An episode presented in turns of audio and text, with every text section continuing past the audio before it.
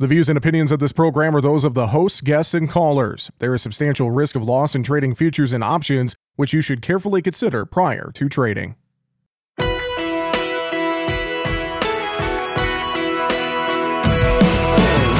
Bringing you the ag information you need. This is Market Talk, produced by the American Ag Radio Network. Now, here's your host, Jesse Allen. Well, we saw mostly lower action in the grains and oil seeds on the day Monday with a mixed bag, trying to find some strength in the cattle markets on the day Monday as well. We're going to talk about what is moving and not moving here in the market trade as we near the end of January on today's Market Talk. Thanks for joining us here on the show. I'm your host, Jesse Allen. We have plenty to get to here on our program today as, uh, again, this grain market tried a little bit to grind off the lows, but a lot of headwinds in front of the grain and oilseed trade here as we begin the week with headlines over the weekend and more news expected in front of us here this week. So, a lot to get to, and we're going to talk about it all on today's show. John Heinberg with Total Farm Marketing He's going to be joining us coming up here in segment three today and giving us his thoughts and perspective on what we're seeing in the markets overall. As again, a lot of headwinds in front of these uh, markets, including news out of China with Evergrande Group uh, being told by a Hong Kong corp that they need to start liquidating assets to pay off their debt. That's an issue uh, in this market trade. We have increasing Middle East tensions as well with attacks on U.S. Uh, forces that are a backdrop uh, to these markets and a headwind as well. We also are watching a lot of economic data set to be released here this week, including the Federal Reserve meeting on Tuesday and Wednesday not expecting much in the way of changes to economic policy here this month as the Fed Fund futures expecting uh, a 50 50 chance of a rate cut in March. But nonetheless, uh, that is just one piece of economic data. We have a bunch of reports out this week, including non farm payrolls and more. So we're going to dive in and talk about all of that coming up here on today's show. Again, John Heinberg with Total Farm Marketing is going to join us and give us his perspective on the markets here in just a little bit. Also, we are going to take a look at weather. That's another piece of the puzzle here in the markets, especially watching South American weather. We're going to get an update on what lies ahead for both North and South America as we roll into the month of February here later this week. Eric Snodgrass with Nutrien Ag Solutions will join us for our weekly weather conversation. Looking forward to that discussion again coming up here in just a little bit. He'll join us in segment two today. So, a lot to get to uh, here on the program. Let's kick things off and get some market analysis from Arlan Suderman, Chief Commodities Economist at StoneX. Arlan joined us around midday on Monday and gave us his thoughts in this trade, including the China news, the Evergrande Group. He provides some perspective on that and how it could impact commodities. We talk about the Middle East situation a little bit in there as well, along with the economic news set to release throughout the week here this week in the U.S. And we get some thoughts on the livestock trade too, as cattle and hogs largely tried to find some green on the screen Monday.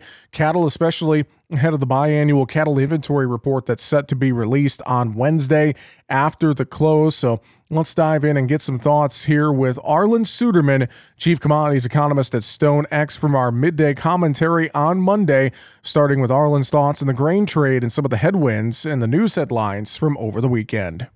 Yeah, there's a lot of headlines over the weekend, and and it was interesting to see headlines out of China trumping the headlines out of the Middle East. And I say in Middle East, we had a, a drone attack, a, attack on U.S. forces in Jordan that killed three service members, U.S. service members, and injured at least 34 others. And then we had another um, Houthi-led attack on uh, a tanker ship in the Red Sea where they had to extinguish the fire.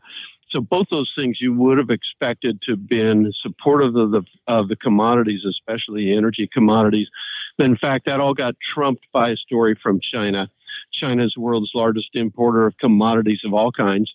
And uh, one of its biggest economic problems right now is its property sector and one of its largest property companies, the Evergrande Group, uh, which has been in financial trouble for the last 18 months, been trying to re- renegotiate a payment plan for its uh, debtors. And finally, a court in Hong Kong uh, today said enough is enough, liquidate your assets to pay your bills. And they have about 300 billion dollars worth of liabilities to pay off. So that can dump more property onto the Chinese property market at a time when it's already depressed and could cause other property companies to go under as well.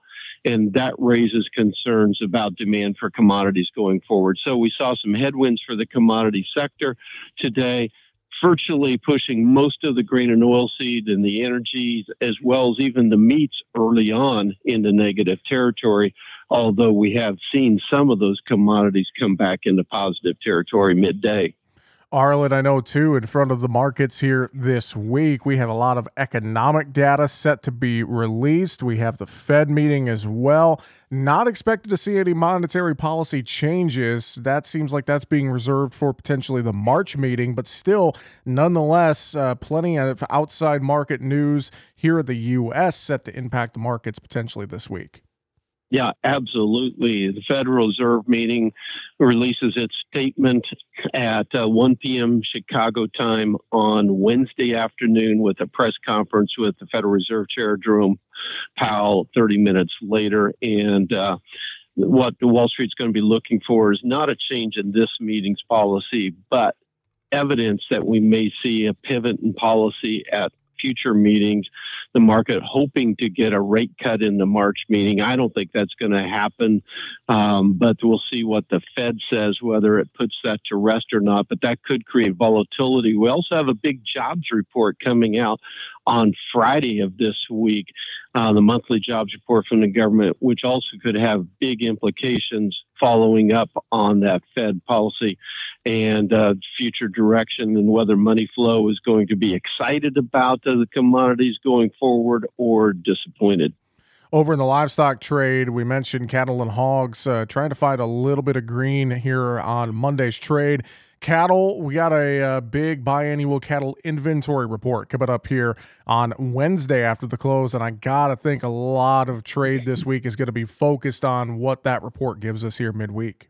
Yeah, and perhaps some of our strength we're getting is from expectations that report's going to confirm another year of significant contraction in our cow herd as weather and negative profit margins continue to weigh on this industry and we continue to shrink the cow herd. We had thought that maybe we would be able to start rebuilding that breeding herd in the fourth quarter of last year, but the weather did not improve in time to do that. So now we're looking ahead to the fourth quarter of this year. Things will get even tighter when we do as we start retaining heifers and um, slowing the slaughter of cows. So that's ahead of us. And so we're starting to build some long ownership. The funds have been short, building sold positions in nearly the entire commodity complex over the last year and a half in a commodity deflation mode. The exception has been the protein sector, um, but they did liquidate much of their ownership of the of the cattle market. They're starting to rebuild it. Same thing in the hog market as well. And so now we see just how far they'll go with it for better cash trade last week than what was expected, generally up one to three dollars on the week. And once again, that's comments with Arlan Suderman from StoneX in our midday commentary on Monday.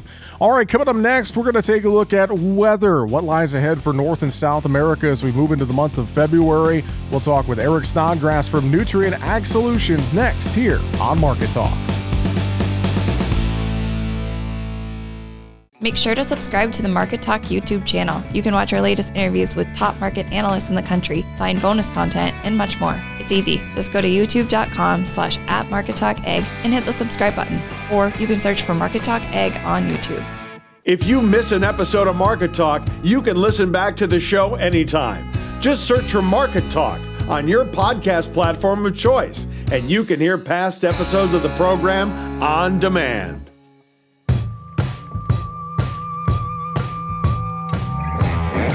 The market news and analysis you need here on Market Talk. Now, back to Jesse Allen. Well, it is hard to believe that we are already almost wrapping up the month of January in 2024.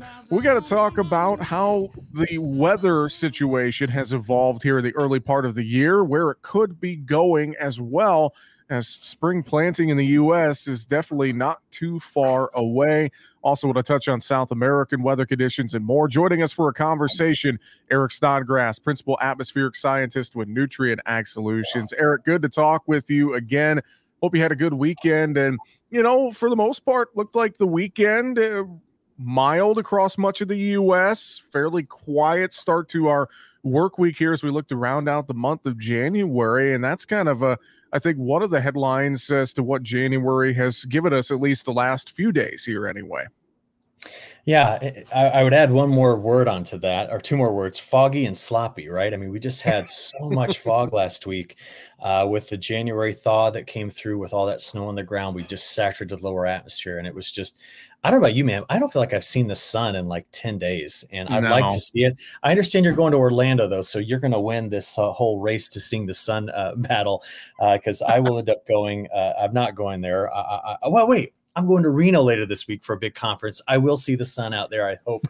But uh, anyways, yeah, it's been uh, it's been wet. So let's think about where it's been wet and where it's been not. The northern plains, the upper Midwest, like the UP of Michigan, and then go back over to Montana. That whole strip has been missing out on all of this flow. But you come into parts from like eastern Texas all the way through the Mississippi Valley, which down in the southern Mississippi Valley, tremendous flooding get all the way almost to the East Coast. There's only a little stripe in parts of the Carolinas and Georgia that didn't get any rain. And you've got mm-hmm. a big section of the country that's super wet. Now, I looked at root zone soil moisture this morning, and I'll be honest with you, the numbers look like they've started to make a recovery that's worth talking about. I took a sample. I just do this every once in a while. I have my own soil probe, and so I took one in the backyard because I was in an area that was in powder through December. I mean, you couldn't have. It was hard to even push it through the ground, even though the ground mm-hmm. wasn't frozen. Well, I pulled up 16 inches and it is like mud down 16 inches, which means there's some places that imagine you cultivated that field in the fall or not cultivated, but rain, you plow through. I mean, my goodness, you, you're going to have moisture that you're storing. So this is a good thing. It's just been really kind of gross and wet. Uh, but mild, holy cow. Uh, today in North Dakota, they may crack 50. Tomorrow, they may crack 55, which remember 12 days ago, it was a wind chill of minus 50. So 105 degree swing in temperatures is pretty impressive for that area. So, yes, the end of January is going to be mild, and we're just going to watch the west now for the next setup. Well, and to your point there too, I mean, just those are temperature readings that we don't hear of in January and February. So, I mean, looking at all of this, how does this kind of set us up here for the next, you, you know, I'll say months ahead? I mean, we can you know, pull that back to a couple weeks. I know you get past a certain amount of weeks, you can't really yeah. tell necessarily, but I mean, your view, what you're seeing, how are we kind of set up here going into February and a little beyond that? Yeah. Well, just a reminder, uh, don't we got Groundhog's Day later this week. Who cares? Just don't let's not give it any credit. But uh, you know, just something that I think it's actually a fun holiday and it's a good time. And I was actually in Pennsylvania last week, and I was talking to them about Groundhog's Day, and uh, I was with a huge group of Amish folks, about uh, 600 of them. And, uh, you know, they reminded me that this is actually the time of year when groundhogs do come out of hibernation. And I said, Oh, I didn't know that. I thought it was a little bit later, but that's all besides the point. The animal's not predictive in terms of forecasting the weather. But I think what I need to do is not watch Pennsylvania, but watch the other side of the country. There's a piece of the jet that's extending uh, across the Pacific with an average speed of 200 miles an hour. In fact, last night, Jesse, I watched a flight leave Seoul, South Korea, that's supposed to land this morning in Detroit. And it did not take its normal great circle route. It actually went right in the heart of the winds. And for about four hours last night going across the Pacific, it had a tailwind of 200 miles an hour. So its intended flying speed was 566, but its ground speed was 766. I watched it on Flight Tracker. It was so much fun. now, what's the point in saying that? If you get all that flow coming into the West, there's no cold air to, to talk about. So we, we can't, we just cannot get cold air coming into central parts of North America if you've got the jet stream so lined out and so fast across the Pacific. So when do we get cold air? It may not be until the back half of of, of February. Mm-hmm. I think mm-hmm. February is going to be a little drier in parts of the mid South, Midwest, Ohio Valley, a little bit, not dry, but a little drier, but wet in California, maybe wetter in the plains. That's going to be critical for winter wheat. That's going to be critical for the crops. It's going to be, I think, a little bit wetter, um, you know, in parts of, um, gosh, maybe the southeast could stay wet you know, there's a lot of things that I think are going to be good with this pattern, but I don't see it getting cold. That's for sure. Has some of this recent moisture that we have seen in January, though, we've talked about this a little bit, and I know recently we've got some heavy rain in the mid South areas and the Delta the mm-hmm. last week or so. I mean, is, is all of this really helping out the drought conditions? Because I know parts of the Midwest, like Iowa, you know, with that snow, plus then I think about the Delta regions. There's some, there were some pretty nasty pockets of drought there. So has all this moisture helped us greatly or just a little bit, Eric? Well, one event's not going to undo all of it, but it's the right direction. I mean, it's okay. the right direction. Even though it's caused a lot of flooding, um, I've seen some good recovery. And so, and the river, Mississippi River, is back 12 feet above low stage. You know, there's a lot of flooding in Illinois right now in our river system. I, I, I look at all of it and say, if we have to have a nasty winter if we want to have a great spring and summer. So, mm-hmm. yeah, this volatility, I think it's a net benefit overall. Okay. Let's go to South America. And I know watching Argentina, some concerns popping up there in terms of heat and dryness here late in their season. So, why don't we start there and uh, let's talk about what's the latest you're seeing in South America, Eric? Yeah, I know there's a lot of talk about that. I've been seeing people say, oh, Argentina's going to get really, really hot. I, I, don't know if they're just looking for a story because we've got to remember okay. Argentina's NDVI value right now is the highest it's been. The crop looks amazing. There's been moisture.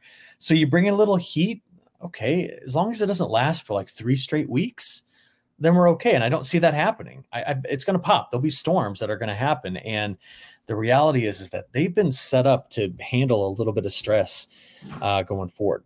Uh, planting progress in terms of corn is a bit behind north, and we expected that. But I'll be honest, the news story that I think we're going to have to watch for South America isn't necessarily going to be in the short term. It's going to be out there in March and, in April. There is some concern that given El Nino, that we're going to see an early slowdown of the monsoon and we could have problems uh, in those areas. Uh, like we're talking Mato Grosso, Goiás, Tocantins. These are the northern and central growing areas that need that late season moisture to help the crop finish. I'm talking about safrinha, the corn crop. So if I'd mm-hmm. say there's a play right now in South America, it's going to actually be corn uh, rather than anything else. Uh, so we've got to watch the end of the season now because the middle of the season I think is doing okay. With Brazil uh, right now, I know they're trying to harvest soybeans and get ready to put that safrinha corn in the ground. It seems like the pace of that harvest is still fairly on schedule. Eric, is that kind of what you've seen and heard in terms of what we're dealing with with weather there? Yes, but that was expected, right? Because remember, remember, ah, rewind the clock back to September. A yeah. bunch of growers got to plant early September rather than September 15th. And then their progress through the beginning of October was really fast. So that crop is done. It's let's get it out. We expected because the heat came on in November and December that it's going to be the mid to late planted stuff that gets harvested much later than ever. So it's going to be funny. The curve starts off fast, then flattens out, and then picks up again at the very end. So yeah, and by the way, we should expect some of this early planted stuff to not have good yield. It shouldn't. I mean, so if you start hearing yield numbers like backing off and backing off, I'm like, yep, that, well, that was the stuff that got put in early and got hit with all that heat and drought. Uh, and we don't expect good yields out of that. The question is, did the later planted stuff do better with all of the January rain that came in just in time to save some of it? And that I think is why I, I have the bigger play on corn right now than soybeans. Good perspective to have for sure. All right, Eric, let's wrap it up for today. Any final thoughts from you uh, in terms of U.S., South America, or anything else you're watching around the world in terms of weather here this week? I just make this statement. Um, it'll be important to watch all energy markets. I mean, I understand there's a lot of things that affect it, but I'm thinking a lot about natural gas because right now, Central North America, very mild, and most of Europe and Russia very mild. So we have these two major population centers that have now just seen a, a pretty big drop in their heating degree day or heating degree demand, uh, which means uh, what that term results in in terms of consumption is going to change as well. So that'll be a good story to watch over the next couple of weeks evolve too. Fantastic. Well, folks can stay up to date with the latest weather at ag-wx.com. They can also sign up for your weekly weather newsletter there as well, ag-wx.com. With that, Eric Snodgrass with Nutrien Ag Solutions. Eric, good to talk with you, and uh, we'll see you in person next week in Nashville. So looking forward to it, my friend. Yeah, it'll be a lot of fun. Well, once again, Eric Snodgrass there with Nutrien Ag Solutions, their principal atmospheric scientist, and he's going to be at the agmarket.net conference uh, next week in Nashville, and I'm looking forward to being there as well. All right, coming up next, we're going to take a look at Monday's market action and how things wrapped up and get some thoughts from John Heinberg with Total Farm Marketing. He joins us after the break. Back with more here on Market Talk on the way right after this.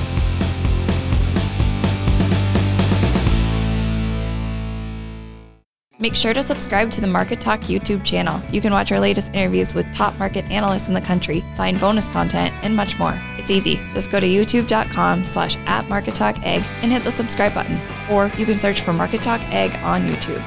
If you miss an episode of Market Talk, you can listen back to the show anytime. Just search for Market Talk on your podcast platform of choice, and you can hear past episodes of the program on demand. The views and opinions of this program are those of the hosts, guests, and callers. There is substantial risk of loss in trading futures and options, which you should carefully consider prior to trading. Market information that matters to you on Market Talk. Now, back to Jesse Allen. Well, not the best way to start the week in the market trade is we really just couldn't get things rolling on the day Monday. Plenty of headwinds out there from outside market concerns, geopolitical risks, and more.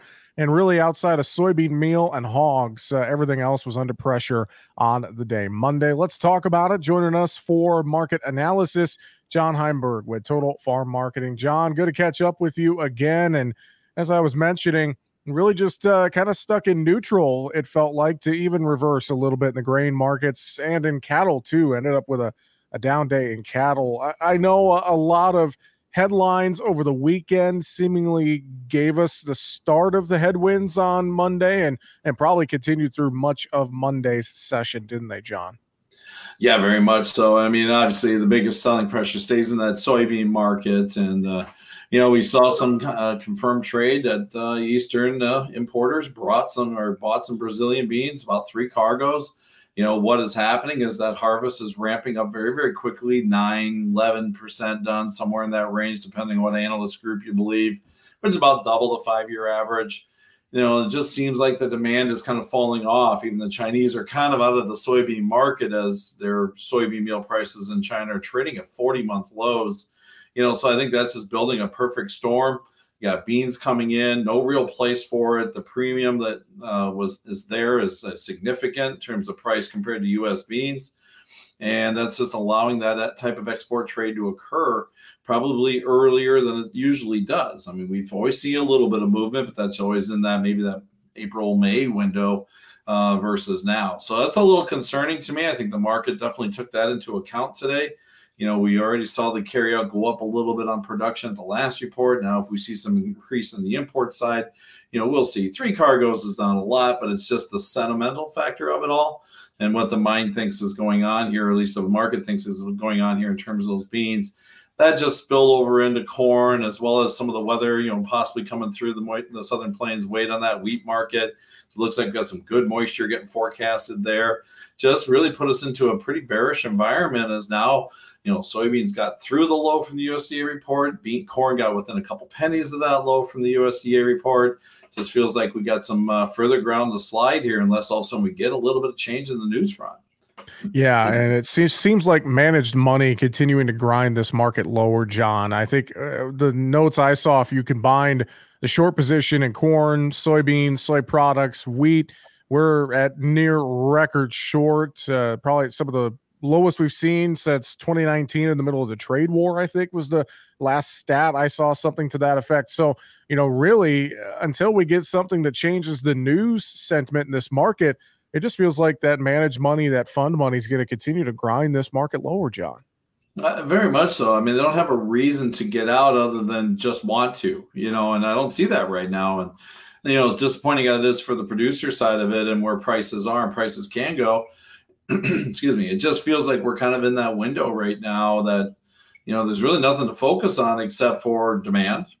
You know, the supply we got to work through. We don't have any new crop news. We're not seeing anything to kind of stimulate this market at all here. And, and so the path of least resistant uh, resistance is still going to continue to be to the downside, at least in this window. And, uh, you know, other than historical values. Now, realistically, you look at some of the long term charts, even though things are pretty disappointing here, there's still air underneath both these charts for both corn, soybeans, and obviously wheat, too, that prices could easily fall into a different, another hole or another leg down if they want to. You know, the thing is, we'll just have to see. So, it's a, it's a concerning market right now. I just don't have a whole lot of things that really kind of grab onto to be that are optimistic other than just the trend and it needs to turn uh, at this time frame. So that makes it difficult for conversations on the phone, difficult for producers with supplies. What do we do? You know, you feel like prices should be higher, but you understand where we are and where we could go. Uh, it's just kind of a kind of a limbo land right now, talking to people in terms of what you want to do a lot of news out there that's bearish a lot of lot of noise out there i should say between china's evergrande group that news over the weekend early monday some worries about the chinese economy with that big news. Uh, you throw in there the geopolitical tensions in the middle east and the attacks over the weekend on u.s forces and things like that. I, I feel like all of that coupled with all the economic data we're supposed to get here this week in the us uh, that all just it kind of weighs on the market and a lot of it is a lot of it is important but also feels slightly like talking points in, in a way to where um, they're not fundamental things in this market but yet the fundamentals continue to lean bearish as well john right? Very much so you know touching on that evergrande situation you know that really caused a lot of chaos when you know a handful of months ago and that kind of blew up and and, you know, again, it's just a reflection of where maybe the Chinese economy is. Obviously, if the Chinese economy has a cold, the rest of the world kind of has a cold. You know, they're the biggest buyer of commodities, as we all know. And if they're kind of not in the market because the economics are not there, the money is not there, you know, that's going to have rippling effects throughout. I do think that is also part of what's going on here as well. It's just over concern regarding that. You talked about the pop in crude oil due to the Middle East tensions. Well, we gave that back in a nice little hook reversal to the downside today. You know, again, probably more weighing on those demand concerns. And uh, it's a concerning market right now. Again, just trying to find something positive to, to say, all right, this is a reason we can turn. It's just not coming at us other than just the length of the position on the short side and the you know the calendar of the year. And realistically the calendar of the year doesn't exactly dictate that right now. So you know then we got as we get through the next few weeks and we'll start thinking about spring we'll start thinking about acres and even that turned a little bit more negative over the weekend as chatter that we're going to see you know with the bean prices softening the way they are that we could see a bigger corn acre pile. Well that's the last thing we need is carry out pushing 3 billion bushels next fall you know that'll make 450 on the board look pretty doggone good probably given the historical price windows uh, and you know going forward. So you know for right now for producers stay active in terms of getting a handle on those bushels that don't have a price on them puts aren't that expensive for short-term time to ride this thing out protect yourself a little bit here or if you make the sales, target some calls, but you know, it's kind of hard to do when the market keeps sliding.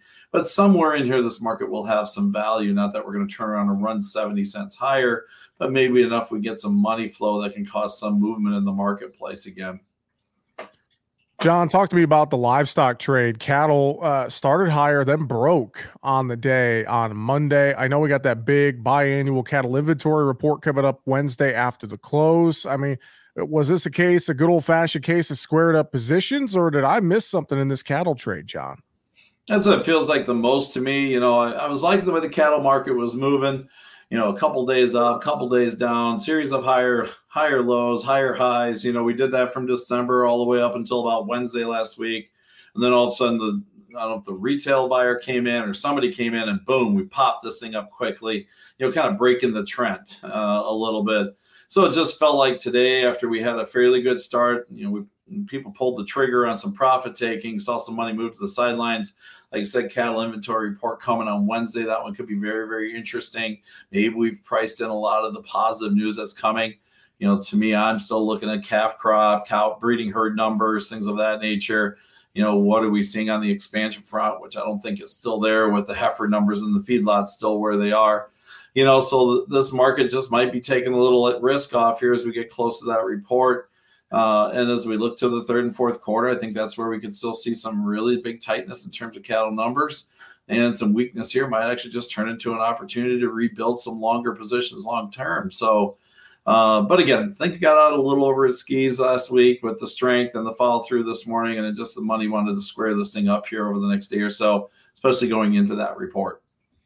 Hogs found a little bit of buying on Monday, uh, but largely feel like they're kind of tiptoeing around here. Maybe even wait to see what happens in that cattle market here midweek with that big report as well. John, what do you think?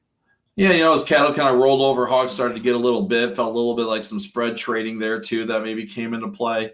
Uh, you know, I'm a little watching that April contract, $83, trading well above the index at 69, you know, 70 basic, 69.90. You know, so they're starting to look a little rich to me. Today was a consolidation day. We basically traded within Friday's range. You know, just wound up being a little bit on the upside. So uh, again, we'll have to watch the next few days here.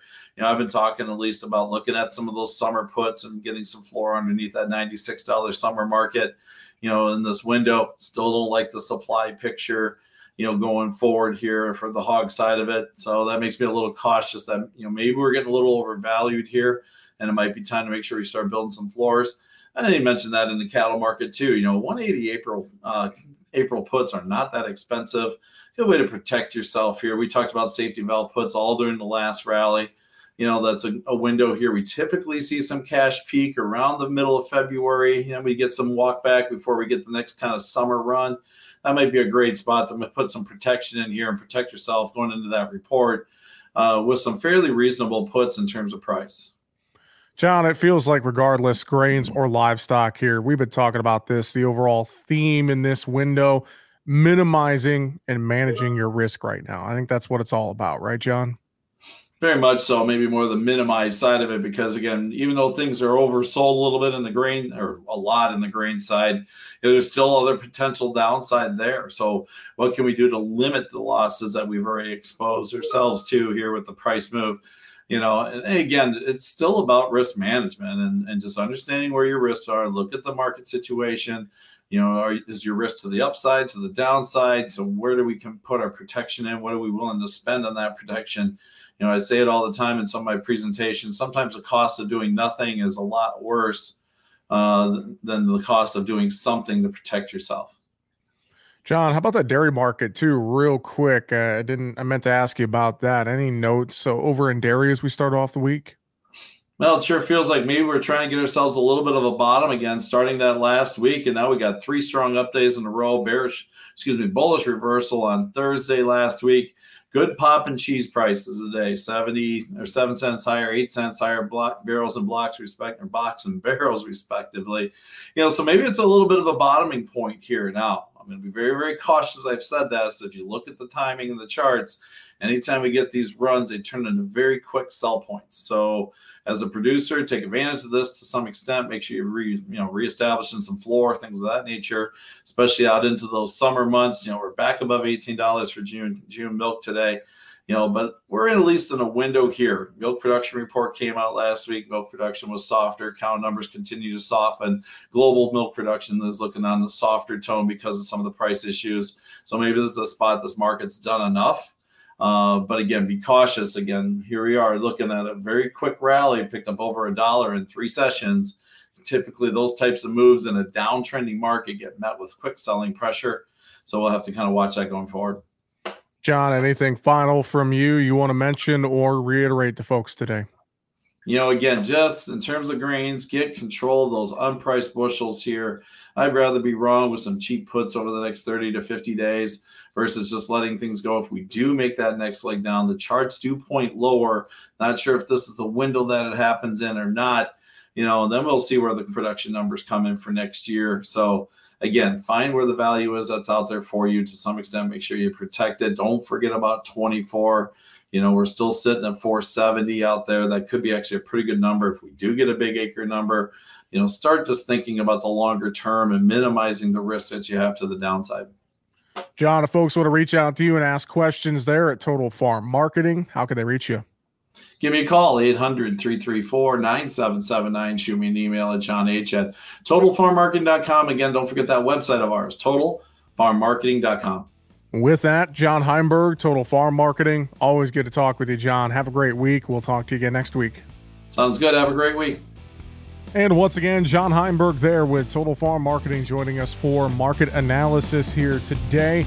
Coming up next, we will wrap up Market Talk. We'll take a look at news headlines on the way right after the break. Make sure to subscribe to the Market Talk YouTube channel. You can watch our latest interviews with top market analysts in the country, find bonus content, and much more. It's easy. Just go to youtube.com slash at Market Talk Ag and hit the subscribe button. Or you can search for Market Talk Ag on YouTube. If you miss an episode of Market Talk, you can listen back to the show anytime. Just search for Market Talk on your podcast platform of choice, and you can hear past episodes of the program on demand the market news and analysis you need here on Market Talk. Now, back to Jesse Allen. And welcome back to Market Talk. Let's take a look at some news headlines before we wrap up the show today. Well, the National Association of State Departments of Agriculture have set the organization's primary areas of policy focus in 2024. NASDA CEO Ted McKinney says a new farm bill is at the top of their list the primary piece of legislation that supports farmers and ranchers, supports those who need nutrition, but also brings along a lot of the structure for how industry is regulated. So, of course, we're going to be very involved because we are co regulators in our states. Most people think that EPA, FDA, USDA are the regulators, and they are. But most people don't know that a lot, I dare say most of the regulations that are instituted by Congress and then shaped by those agencies, it's all handed off to state departments of ag. So we take a great deal of interest in shaping those properly because we say with pride we're the closest to that farmer, that rancher, that processor. So you bet we're going to be involved in any number of areas. McKinney is still holding out hope that a farm bill gets done this year. I'll start by saying I tend to be a bit more on the optimistic side. Life's pretty miserable if you're always negative. I think there is still a chance, but as every day goes by without getting the appropriations part done. Notwithstanding, I think a strong desire to get to Farm Bill, you just lose floor time in Congress. Our view is that we really need to get this done by March and April. We know that the leadership of both the House and Senate Ag Committee want to do that, but it's floor time that's becoming the pinch point now. One overlooked area of the Farm Bill that NASDA is pushing for is improving agricultural research we're putting a real push on the need for funding for research. It's important. People say that, but gosh, the last two farm bills, it's been sixth out of five in priorities, 11th out of 10. And man, are we falling behind on the international stage in terms of our support for ag research. We can't always leave that to the corporations. Another aspect that needs improvement is agricultural trade we're lifting up international trade. And for sure, the current administration's paying some attention to that. But the complete walk away from what I've always known as a free trade agreement and the focus on market access, which is largely bringing tariffs down, has just been vacated. There's no attention at all being paid to that. We're lifting up trade policy. Again, that's NASDA CEO Ted McKinney. Well, if you were lucky enough to try any of last season's Pacific Northwest cherries, you know that the quality was outstanding. But Northwest Cherry Growers President BJ Thurlby says it was the most frustrating year in his nearly 30 years of the industry, thanks to a lack of communications with California growers. You know, when we started to pick around the 15th of June, California had, you know, three or four million boxes on the floor still and was still picking. Got behind because their fruit was it was okay, but it, they were shipping old fruit, you know, and they got behind. And once it got to the market, it was sitting on the shelves between ten ninety nine a pound to five ninety nine a pound, and it just didn't move. And that Thurlby says put some buyers off. You know, there's some portions of the United States right now that really believe they're in a recession. Whether they are or not is another story. But the reality is, is some people think that, and people have been kind of in a frugal mode. You know, cherries are an impulse item, and part of the thing that pulls them through the system is they're seasonal, exciting, something different. But if you you're a consumer and you can get grapes for a buck ninety nine, you know, cherries have to be at least semi close to that. Thurlby says the prices didn't add up. Our particular uh, target price for ads would probably be in that 359 to 399 range because at that price, a consumer continues to get a good deal and the growers can actually make a little bit of money on the back end. You know, at the same time, there needs to be some hot ads out there during the season too, whether they're, you know, 299 or whatever. We need to see that. And we didn't really see that pricing last year until the third week of July. And Thurlby wonders had growers known you know, and this is way before California ever came out and said, "Holy smokes, we've missed our window for Dormex. We've missed our opportunity to hit the Memorial Day weekend, and we got problems here." Of course, we didn't hear about that until the forest was burning down and on fire around us as we started to pick. Usually, our first cherries have a bit of a premium on them, and this year there was not at all. So, you know, all the growers kind of got you know shortchanged in terms of what the value of the fruit was because it was great fruit. Thurlby says talks between California and Northwest cherry growers are ongoing to avoid similar issues down the road. Well, the fate of a new farm bill rests not just with ag lawmakers, but House and Senate appropriators and leaders feuding about spending and border issues, eating up precious floor time in an election year. Passing a long overdue farm bill is tough enough given partisan differences over funding farm versus feeding programs, made worse by election year politics, but add in other fights over languishing spending bills, border security, foreign military aid, and a major tax bill, and farm bill odds look dimmer this year. West Virginia GOP Senator and Appropriator Shelley Moore Capito. The uh, Farm Bill, here's another major piece of legislation that's coming before us that impacts food supply, nutrition, our ag community, many, many, many, many jobs uh, all across this country. And yet, we're in another extension. The extension came after the 2018 Farm Bill expired four months ago, and writing a new one's been held up by appropriations gridlock, likely to continue at least into March and two new shutdown deadlines. In the last 13 months, we've only spent eight hours on appropriations. This is a major responsibility for the Senate and the House and the president to get this right every year. We are now six months behind. With only short term stopgap bills keeping the government funded. Now, House Ag Chair Glenn G.T. Thompson has said he wants to start Farm Bill action in March, but has made getting available floor time a condition. But that will hinge on ending a spending standoff between the House GOP and Senate Democrats as one side tries to wait out the other. Six months ago, we will have passed out of committee every single bill, and yet except for the three we passed in, I believe, late October, early November. No action. Crickets by the leadership here. And once again, that is comments with West Virginia Republican Senator Shelley Moore Capito. Well, Britain has halted negotiations on a potential free trade deal with Canada because of dissatisfaction by both sides over a lack of access to each other's agricultural markets. Reuters says the talks first launched in March 2022. Canadian negotiators say they're disappointed that the UK put a pause on the negotiations, noting that Britain's decision to keep barriers up for Canada's agricultural market access is what's stalling the negotiations. Canada's farmers are complaining that they've been all but shut out of Britain's beef market because of regulations banning the use of artificial hormones. A UK spokesperson posted on X, Twitter, that they reserve the right to call a pause on negotiations with any country if we don't think progress is getting made. Now, before Britain made its exit from the European Union trading sphere at the end of 2020, Canada rolled over existing trade agreements uh, to ensure that free trade could continue. And with that, we are out of time here on Market Talk today. Thanks for joining us. I'm your host, Jesse Allen. Have a great rest of your day.